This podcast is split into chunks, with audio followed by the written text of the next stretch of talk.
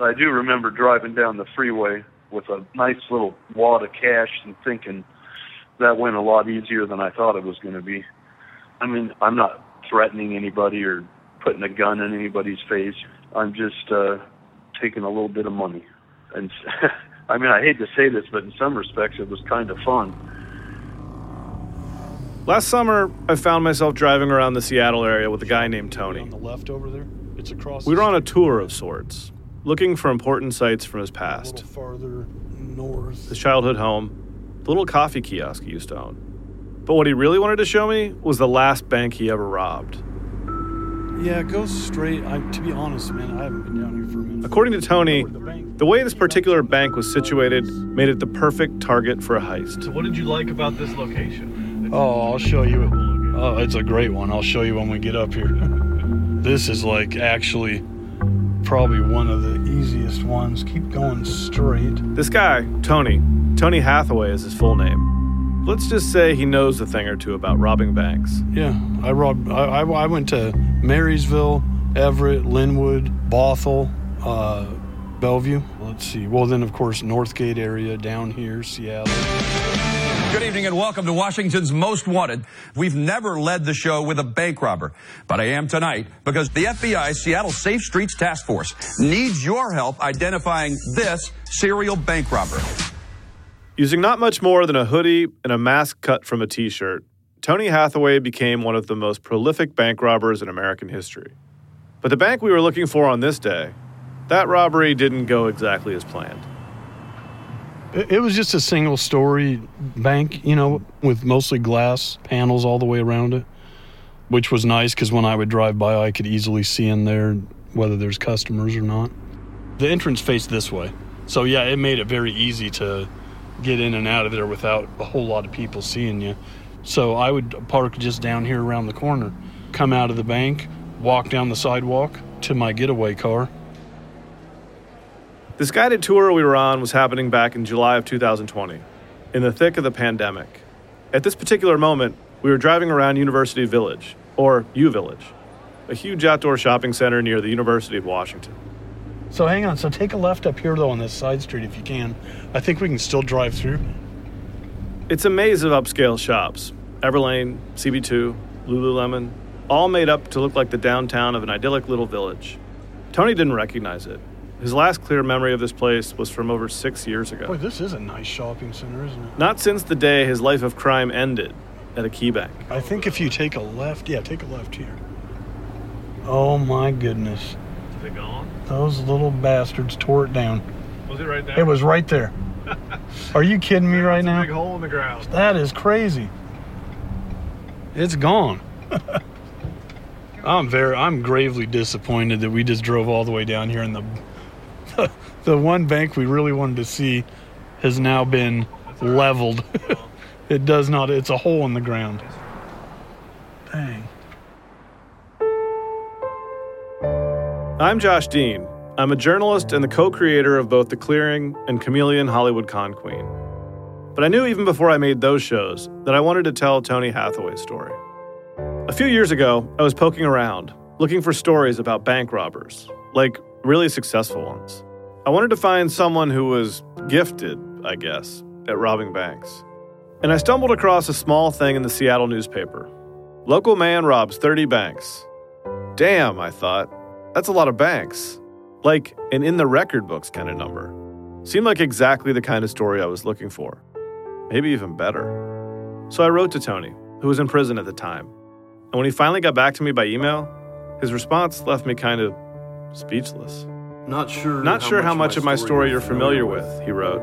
But in short, I worked for a very large. I worked for a very large commercial airplane company for 22 years as a technical designer and engineer. Injured my back, had two surgeries, then became addicted to Oxycontin, then heroin, robbed 30 banks in a year, and now prison.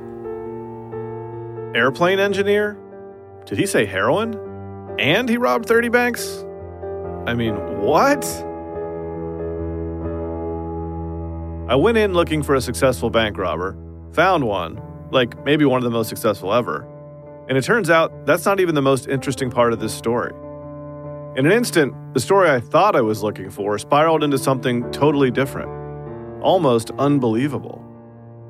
It wasn't just a tall tale about some ingenious bank robber. It was about a middle aged dad with a comfortable career who became an ingenious bank robber. That's one hell of a midlife crisis. How does that happen? In his very next email, Tony summed up his saga, I guess you could call it, as a quote, painful story about a guy who pretty much had it made and lost it all because he became addicted to pain medication that he was prescribed by his family doctor. What I didn't know at the time is what I was really being prescribed. I didn't realize that this is basically pharmaceutical heroin. Tony obviously never thought he would become addicted. No one does. But it happened fast, and it cost him everything his job, his savings, his dignity, everything.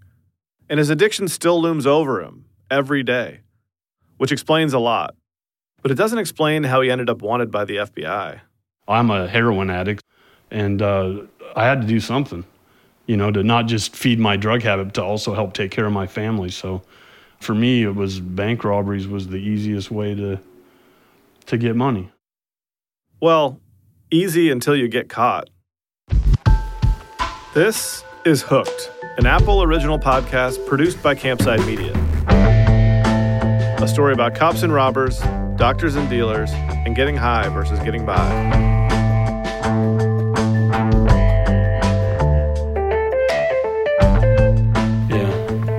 I, I was a mess. I mean, I overall, I think I was a good person, you know, like to my friends and to, you know, as far as like just being kind to people. And but I'm robbing banks like crazy, which is obviously wrong. Part 1 The Fatal Funnel. Once I understood the scope of Tony's story, I needed to know more. I asked if he would mind getting on the phone with me. He was happy, even eager to talk. This call is from an inmate at the Monroe Correctional Complex. Hello. Can you hear me okay? Yeah, I can hear you fine. How you doing? Oh, you know, living the dream. Tony was charming and refreshingly candid. I liked talking to him. We spoke almost every weekend, very early in the mornings before there was a crowd around the prison's public phones. Are you around tomorrow? Yeah, yeah, for sure. I'm here every day, buddy. All right, I, love, hey, I, lo- I ain't gonna lie, man. I love talking to you. This is like the, the funnest part of my days. Oh, well, I'm glad. Eventually, I went out to see him in prison at the Monroe Correctional Complex in rural Washington. Good afternoon. Can I help you? Yeah, I'm here to see an inmate at the camp. Uh, They are open for processing. You have a good visit. uh, okay, what do I do actually? It's my first time. Okay. I'm up here in the tower talking to you. Oh, hi. I'd like to play you tape from that visit, but I don't have any. Because you're not allowed to record inside Washington state prisons. You're not even allowed to bring paper or a pen. So a journalist meeting a prisoner needs either a photographic memory or you could do what I did. We pretended to play a game, and I used the scratch paper for scoring and a stubby pencil from Yahtzee to scribble some notes. Tony and I kept talking when he got out of prison, too, at the very end of 2019. Can you hear me okay? Yeah, I can hear you fine. So how's it feel? Oh, it's amazing. I mean, it's uh, yeah, it's it's good to be free, man. I mean, there was so much to talk about. Tony Hathaway's story is sprawling and messy, as all the best stories are. It's about a guy who had it all, then lost it, who made desperate decisions that hurt people and himself. Most of all, it's about the extremely precarious nature of life, which can be totally fine one day and then fall apart the next. You know, I've been through a lot of shit. Obviously, this the last ten years. So it's been a long fucking road. So whatever you know, whatever they throw at me, I'm I'm I'm sure I'll I, I can handle it. We'll get through it. This is sort of Tony's MO. No matter what, he's a cheerful dude, one of the most optimistic people I've ever met. In fact, you just heard one of his favorite phrases. He uses it all the time to punctuate even his darkest, most heartbreaking stories. We'll get through it. I realize I'm not the only one struggling, so we'll get through it. Yeah, we'll get through it. We'll be all right, but we'll see what happens. I'll get through it one way or another. And Tony has gotten through it many times over. Because there's another whole angle to his story that became very clear to me. The more I talked with him, the more I realized Tony's story was extreme, but it was also typical in a way. If you take away the crime spree part, his story, his downfall, is a lot like thousands of others in America Yet another victim of this epidemic we hear so much about. The fastest growing America's opioid crisis. Principal opioid. It's a phrase we hear constantly in the news, and I suppose I always thought I had a pretty good handle on what it meant. But getting to know Tony was like taking a college course on opioids and how they ruined so many lives. The crisis changed for me from something abstract to something personal. Because the arc of Tony's story, overlaid on a timeline of the opioid epidemic, lines up almost perfectly. Its inflection points are his too. It's almost uncanny. Like millions of other people all over America, Tony fell into a trap laid by a powerful pharmaceutical company, and the little bottles of pills he picked up at Rite Aid set him on a trajectory that just blew up his life. He's lucky to be alive. And frankly, when you hear the story we're going to unspool over the next nine episodes, you'll see why. To help understand Tony's wild ride, we're going to start somewhere in the middle by retracing the day when things truly unraveled. When Tony Hathaway woke up on February 11th, 2014, he didn't have to think about how he'd be spending his day. He knew exactly how he'd be spending it. First, he'd fix himself up with some heroin, then he'd rob a bank. That day would have started the same as every other day, you know. I remember I left pretty early that morning. I think it was around 9 or 10 a.m. You know, I talked to my sister ahead of time and she said I could, you know, borrow her van. A light blue Honda Odyssey with one missing side mirror and a large Seahawks decal on the back window. My plan was to go down to Seattle to a bank that I had robbed, I think about five or six months earlier. It was super easy and I got like five thousand dollars, so it was a pretty good hit for for what I was doing, anyways, at the time. Tony's average take from a bank was two thousand five hundred dollars. Not exactly the stuff of legend. If you're picturing guys in president's masks, carrying big black duffel bags, and blueprints to a vault with a getaway driver waiting outside, well, forget all of that. Tony's just a guy who needed some cash. He fits exactly nobody's stereotype of what a criminal mastermind might look like. He's just a middle aged dad who these days mostly wears sweatshirts, cargo shorts, and sneakers. He often comes across as charming and confident, but he also smokes a vape to keep his nerves in check. But he was an engineer, a problem solver. And for a year at least, he solved one problem very well how to rob a bank. Why do you think you were so good at it? Like you got away with it for so long? Uh, planning and patience. I think are two of the main things that uh, you know enabled me to continue on doing this for so long before I got caught. Let's talk for a minute about that planning. Tony was meticulous, always looking for ways to fine tune the operation. His disguise and methods evolved over time. I've kind of fucked around with a couple different mask ideas, which he modeled for me when I visited him at his apartment north of Seattle. One of the masks looked like it was made out of a metallic sort of mesh. It turned out to be just a knit cap.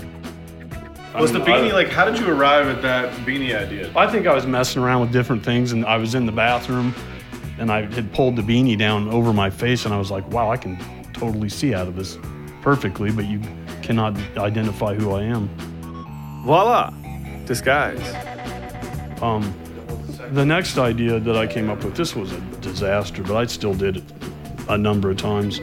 I'd take a T-shirt, cut the sleeves off of it, and cut the back off of it. It was like a bib that he could wear under a dress shirt and yank up over his face. Except the eye holes never lined up right, which is kind of a problem when you're trying to work fast. So then we switched up to this other mask, and this worked like a champ every time. So that this became one you used for a long time. Well, I used a, I cut up a lot of T-shirts. This is the one he used for that last robbery, the key bank. It was simple but clever, made out of the sleeve of a Seattle Mariners t-shirt. Tony cut two eye holes in the front and wore it as a headband up under his hoodie, so it's easy to pull down over his face. Then, when he was done, he could just yank it down around his neck and look totally inconspicuous on the way out of the bank, too. Gloves, the mask, a hoodie, and that's basically, I mean, that's pretty much all I needed. So that was the getup. And then there were the run throughs in the kitchen using household appliances to time himself. I did use the, um, I mean, it's kind of stupid, but in the early planning stages, I used the timer on the microwave just to kind of go through the motions of what I figured it would take me to get in, get to the tower, get the money, and get out the door, basically. Now, here's where the patience came in. Tony was very careful. He would only enter a bank under the right conditions. He preferred to hit banks late in the day during rush hour. Right, because for one, it's easier for me to get out and just blend in with there's cars everywhere, right? And two, the police response time is going to take longer because the roads are packed full of cars. In his ideal situation, no customers inside. I mean, I'm always driving by, checking to make sure as best I can that there's nobody in the bank. You know, because that puts me at risk and probably puts other people at risk too, right? I might sit here all day driving around, go park for an hour, do it again. Most important of all, no weapons. Tony's moral compass was badly bent, but it wasn't entirely broken. I'm not using weapons, I'm not threatening anybody. I never even touched anybody. The way Tony likes to remember all of this, he wasn't threatening. I'm not so sure the tellers would agree. 911, what are you 40? I'm Rustic Two Bank in Woodinville, and we were just robbed. Okay, okay. Hey, so there's no weapons seen or implied, correct? No weapons. He just was really loud and vocal. We're going to Key Bank. Copy. The mask looked like the eyes were cut out of it. The face was not seen. The FBI has been advised. We're not sure if they're responding or not. Copy. He hit banks all up and down the Puget Sound area. Plotted out his pins on a map, Tony's spree would resemble a wishbone, arcing up from Seattle to Marysville and then swooping back down to Bellevue, just across the bridge over Lake Washington. It was, for most of 2013, almost a full time job, by necessity. Because as I mentioned, bank robbery is not as lucrative as you'd think. It's not actually lucrative at all.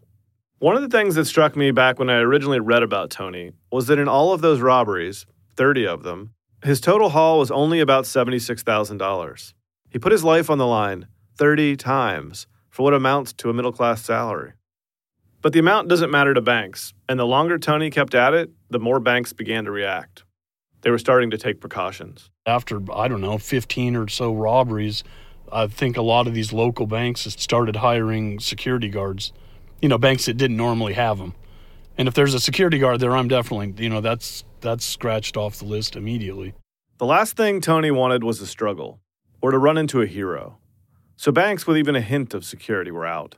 And there were only so many banks. Tony had become so successful that he started to run out of targets. He had to go back and rob a few banks more than once. Man, I don't know. At what number would I have gotten to? Had I not done this next dumb thing we're going to talk about? Uh, it's hard to say. Which brings us back to that day in February when Tony gathered his kit, hopped in his sister's minivan, and headed 25 miles south from his home in Everett, finally arriving at the Seattle Key Bank that's now a hole in the ground, the same bank he'd successfully robbed a few months before.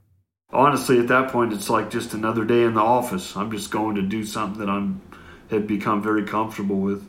Still, Tony would never just roll up and rob a place. His process the day of was cautious. He wanted to stick to his own most important rule. What I'm looking for is that there aren't any customers in the bank. But on this day, at that key bank, people kept showing up. And the customers weren't Tony's only problem.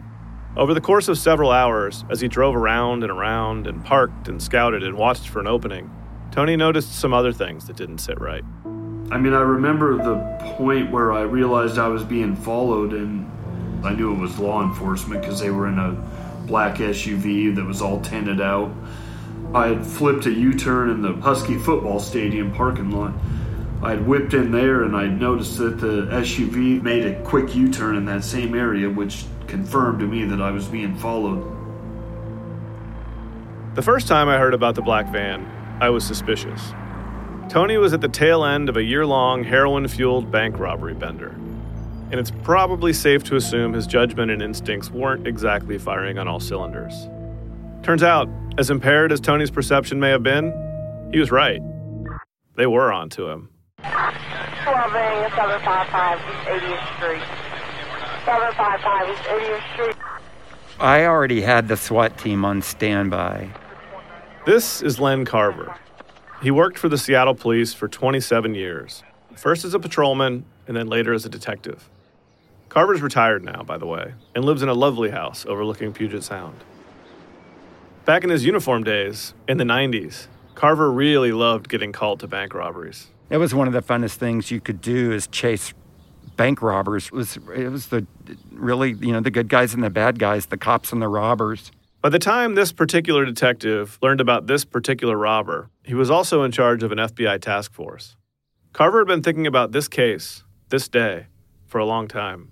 Was a frustrating case. It was embarrassing a little bit, you know. We've had pattern robberies and, and a lot of robberies, but this one was baffling and a little bit embarrassing that, that we just can't seem to catch the guy. We're always just right behind him, you know. In his nearly three decade career, no robber had been more prolific. We really have, that I recall, any physical evidence. No latent prints, there was no DNA, there were no tips, didn't have a vehicle description. He was able to do it for, you know, a long time, much longer than other people. That's Steve Hoover, now retired from the Bellevue Police Department, who worked the case as part of the same task force as Carver. He kept it very simple and you know, he didn't get sloppy. A lot of them, after they've done it a few times, get a little sloppy, or they start talking about it. You know, his his mo is really no different than most of the bank robberies, but he kept it simple and stuck to that pattern. And for a long time, it worked. It took detectives months to connect the dots. They were basically stymied until February 11th, 2014, when things finally broke their way. There is a point you know, you feel deep down that this is this is about to break open, you know? And I remember calling Hoover, Detective Hoover, and said, Steve, I, I think this is it. I think this is going to be the day, man. That day, Carver found himself sitting in a cruiser, tracking Tony's movements over the police radio. He drove around all day. You know, I felt like he was getting nervous, that he knew he was being tailed or something. Uh, because he was all over the place. Yeah, I mean, I was nervous and scared. I remember just freaking out because I'm you know, I know these guys are on my tail and I'm trying to hide everything in the van as I'm driving down the street. At some point, I lost them. I mean, at least that, that black SUV was no longer behind me. And uh, I decided to leave the area. Tony drove back north toward his home and went through some other towns like Kenmore and Lake City, scoping for a backup bank that he could maybe hit instead. So I, I spent maybe an hour or so kind of casing out a couple different banks, and it was no good. I mean, there was just way too much traffic, too many customers coming in and out. He was on edge, paranoid. I remember pulling off at a gas station at one point and crawling under the van. I was trying to see if they had put a tracker on the vehicle because I couldn't figure out like how did these guys get on to me Len and his officers held their positions down in Seattle. I think I recall, you know, I recall making a decision that to avoid being burned, let's scale back the eyes on Tony and let's stay in the area around the bank. Because this is going to be the fatal funnel. This is where he's going to come. This is where it's going to happen. So yeah, I mean that day got a little bit crazy. It was it was certainly different than all the rest, you know. So why didn't you just pull the ripcord and, and call it off? Uh, I, I certainly thought about it. I knew that, that there was a risk, but I think at that point I, I was willing to accept that. I mean, I, man, I, am so burnt out by then. I was uh, committed to getting this done. I mean, it was, I had no money, so there was no backing out for me. Because it's important to remember Tony was almost out of dope. And the whole point of becoming a professional bank robber was a desperate attempt to keep up with his addiction, which was always snarling at his heels. So Tony needed to make a pit stop. He knew a local fast food place with a secluded parking lot. I think I, I had uh, one shot left of heroin. So I decided to go back down to University Village to where I'd started. I remember going to um, to the Burgermaster which is real close to the bank. I pulled in there. It's probably like three o'clock in the afternoon by then. So I'm kind of running out of time as far as having an opportunity to get in there before they close.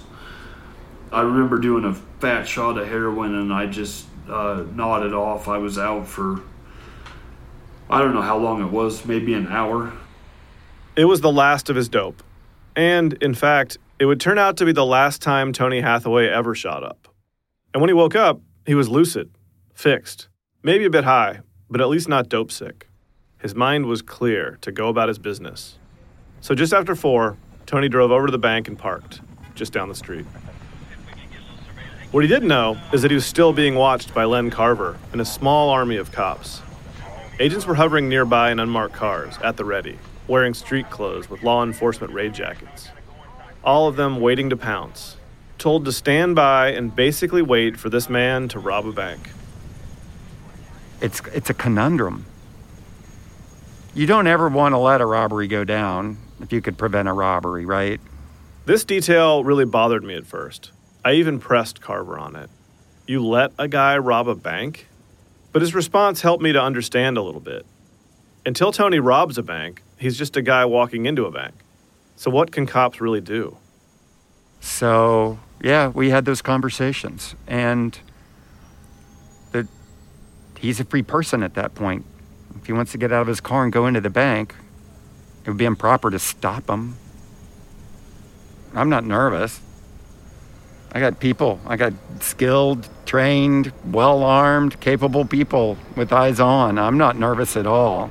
I'm excited that the, the, likelihood that this whole thing is about to come to an abrupt halt. This series is going to end. The bad guy's going to be in custody. Tony, though, he was feeling the pressure. This wasn't a 24 hour bank. I'm up against the clock, right? I mean, I don't know if the bank closes at 5 p.m. or 6 p.m., but it's I don't have any options after that, right? I mean, once that bank closes, all the other banks are going to be closed, and and then I'm I'm done for the day. So.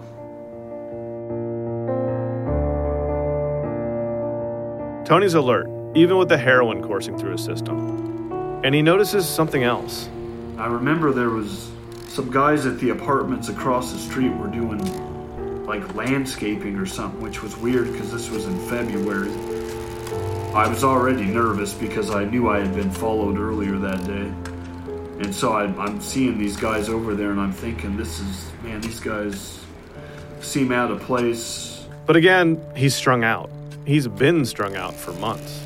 Maybe they really were landscaping in February. Uh, you know, I wouldn't want to comment. I didn't direct someone to get out and pretend to be a groundskeeper for purposes of a surveillance operation, but we're all independent thinkers.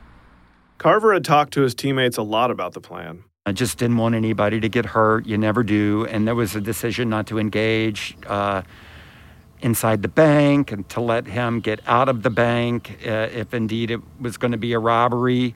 Inside the bank, five employees were wrapping up their shifts. Melissa Colson was the lead teller that day. I do pretty well in pressure situations. I can keep my cool. She had no idea that Tony was sitting in the parking lot at that very moment waiting to rob her, of course. But Melissa was pretty well equipped to handle what was about to happen because, unbelievably, Melissa had also been on duty the last time Tony robbed this bank. I had the best view of the door and I saw him walk in and immediately knew that he was there to rob us. He had not even a mask, it was like a burlap bag over his face with holes cut into the front. And yeah, he just went straight for me. And while she might have kept her cool the first time, she was scared. Melissa was pretty seasoned. She knew that banks get robbed all the time. But no matter how many FBI alerts she'd seen coming through the bank's security department, it's different when it happens to you. That first time, I was terrified. I don't remember him being threatening in any way. I think it was just his physical appearance at that time was just really terrifying. It was just the mask and the plastic gloves on his hand that I think made it so scary for me. The experience left her badly shaken. When I got home, I was like physically ill. So I, I vomited. The next morning, I felt like I had been hit by a truck. Like my whole body ached. Outside, Tony was getting more nervous and especially frustrated in the van. He decided he just couldn't put it off any longer. If there were any stragglers making deposits in the bank, so be it. At 4:28 p.m., he got out of his car and headed for the bank. Man, I, I just went in. I was like, "Fuck it. It's it is what it is." and he fell right into a familiar rhythm, following the muscle memory from an act he'd completed 29 times. They have cameras, obviously, outside, right? So as I walk up, I got my head down, like I'm with my phone. You know, like everybody else in town is walking around with their head down looking at their phone, so I don't look suspicious. He's got his hoodie, his phone, and another secret weapon his umbrella. You just use the umbrella to block the cameras as you're walking up to the bank, right? So Tony ducked under his umbrella and headed for the door. So at this point, I don't have my mask on, right? But I have my hoodie on. So I'm, I'm looking straight down at my cell phone so that none of the cameras that they have outside can get an image of my face. And then I open the door, and right as I walk in through the door, I reach up and pull the mask down over my face. Once inside with the mask on, he's past the point of no return. This is a robbery. Yeah, I just I make a beeline straight for the counter and I go straight for the first teller booth that has a a teller working at it. Behind that counter, it was Melissa Colson, of course, being robbed for the second time. He did the same thing. He walked from the door straight to me. And I saw him again and It's a pretty short discussion, you know. Open the drawer, large bills only 20s, 50s, and 100s. No small bills. Bank tellers are trained to deal with robberies. And really, it boils down to one simple rule cooperate. our job is to just give it over. It's it's insured money. It's not worth um, any kind of heroism to try and prevent a bank robbery. You just hand over the money and, and, and have them leave as fast as possible. Melissa fully planned to cooperate, but as Tony approached, her protective instinct kicked in. I had my 19 year old part time teller who was a student at UW behind the line with me. I think she was very scared. She'd never been in um, this type of situation before. She was young and I wanted to keep her safe, which is why I told her to just go in the back room. And so she she ran into like our little vestibule where our, our vault is in like a locked, secured room. Kind of had like tunnel vision. Melissa worked quickly. She wanted to get it over with. I just grabbed large bills, handed them over to him, and just wanted him to leave. He he scared the crap out of me, and you know my coworkers. I can't deny that. There was one extra step for Tony at the counter, an important one. I went through the money real quick to make sure there wasn't a tracking device or a die pack in there and put the money in my pocket. Then it was time to go. Tony was inside that key bank for less than a minute total. I think I'm literally in and out of the bank in 30 seconds. And then when I leave, right, I, I go back towards the door. I'm looking down again. Looking down at his phone, he means. I pull this down over my neck and I walk out of the bank like anybody else. And that is when all hell broke loose.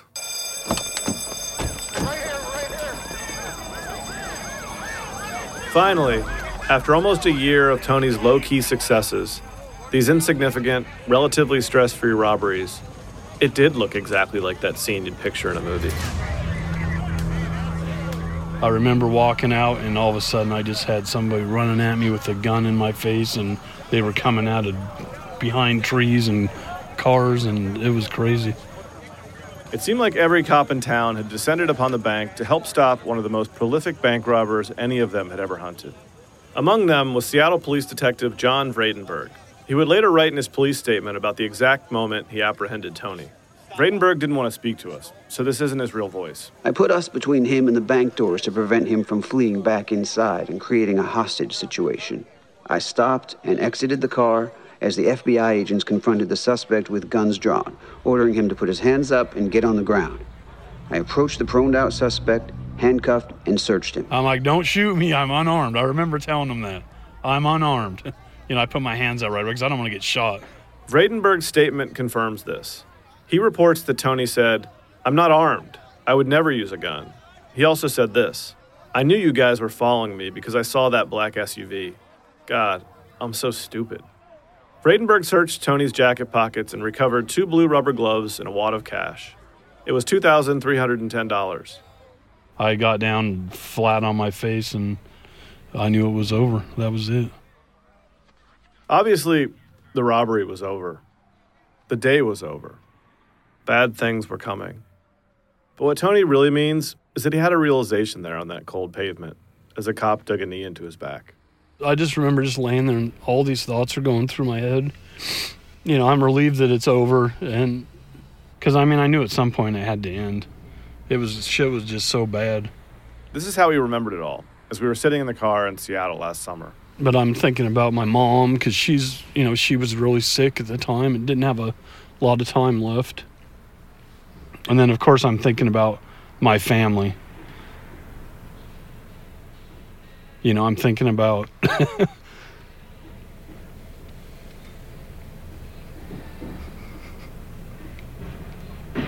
this pause goes on for 25 seconds as Tony fought back tears.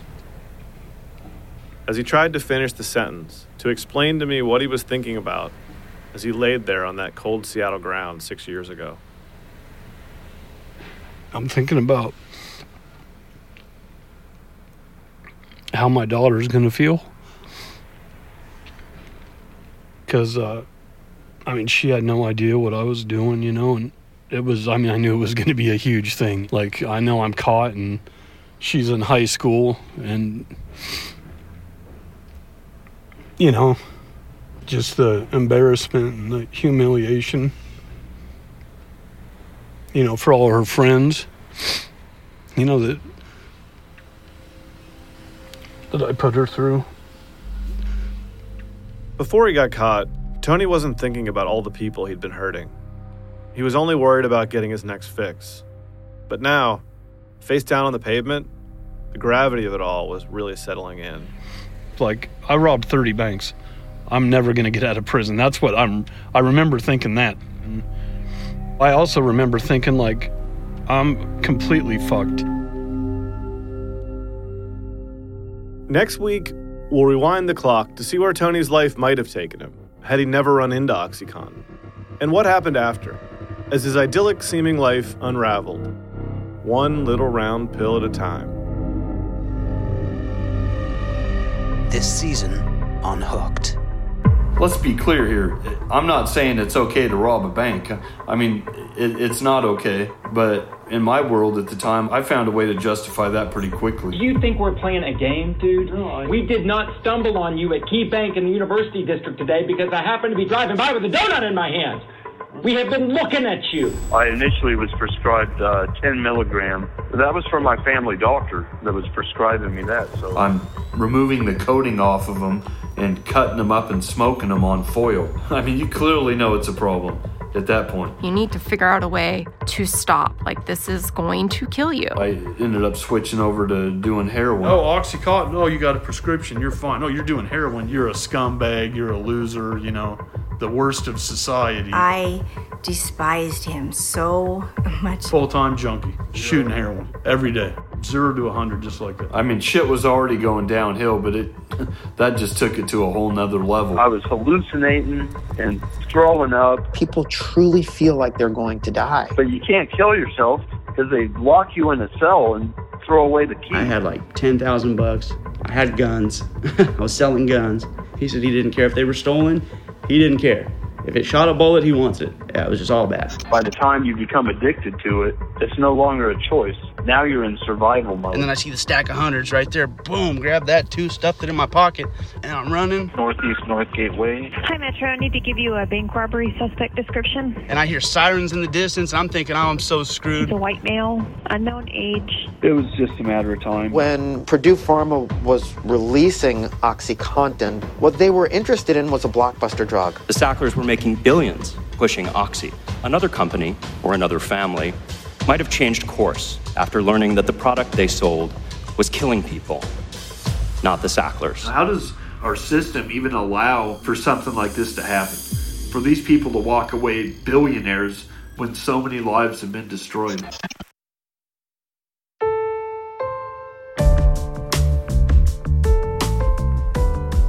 Hooked is an Apple original podcast produced by Campside Media. The executive producers are Mark McAdam and me, Josh Dean. Our producer is Elizabeth Van Brocklin. Our story editor is Michelle Lands. and Sierra Franco is the associate producer. Fact checking on this episode by Will Peischel and Callie Hitchcock. Additional reporting and research by Callie Hitchcock. Field producing on this episode by Bethany Denton and Kyle Norris. Original music by Mark McAdam and Doug Slaywin. Editorial support from Doug Slaywin, Aaliyah Papes, and Allison Haney. The executive producers at Campside Media are Vanessa Grigoriadis, Adam Hoff, Matt Shaer, and me, Josh Dean. If you're enjoying Hooked, please rate and review it on the Apple Podcast app. It really does help other people find the show, and we appreciate your support. Thanks for listening. We'll see you next week. If you'd like to read the original article that set this story in motion, you can find it in Apple News. Just click the link in our episode description. Thanks.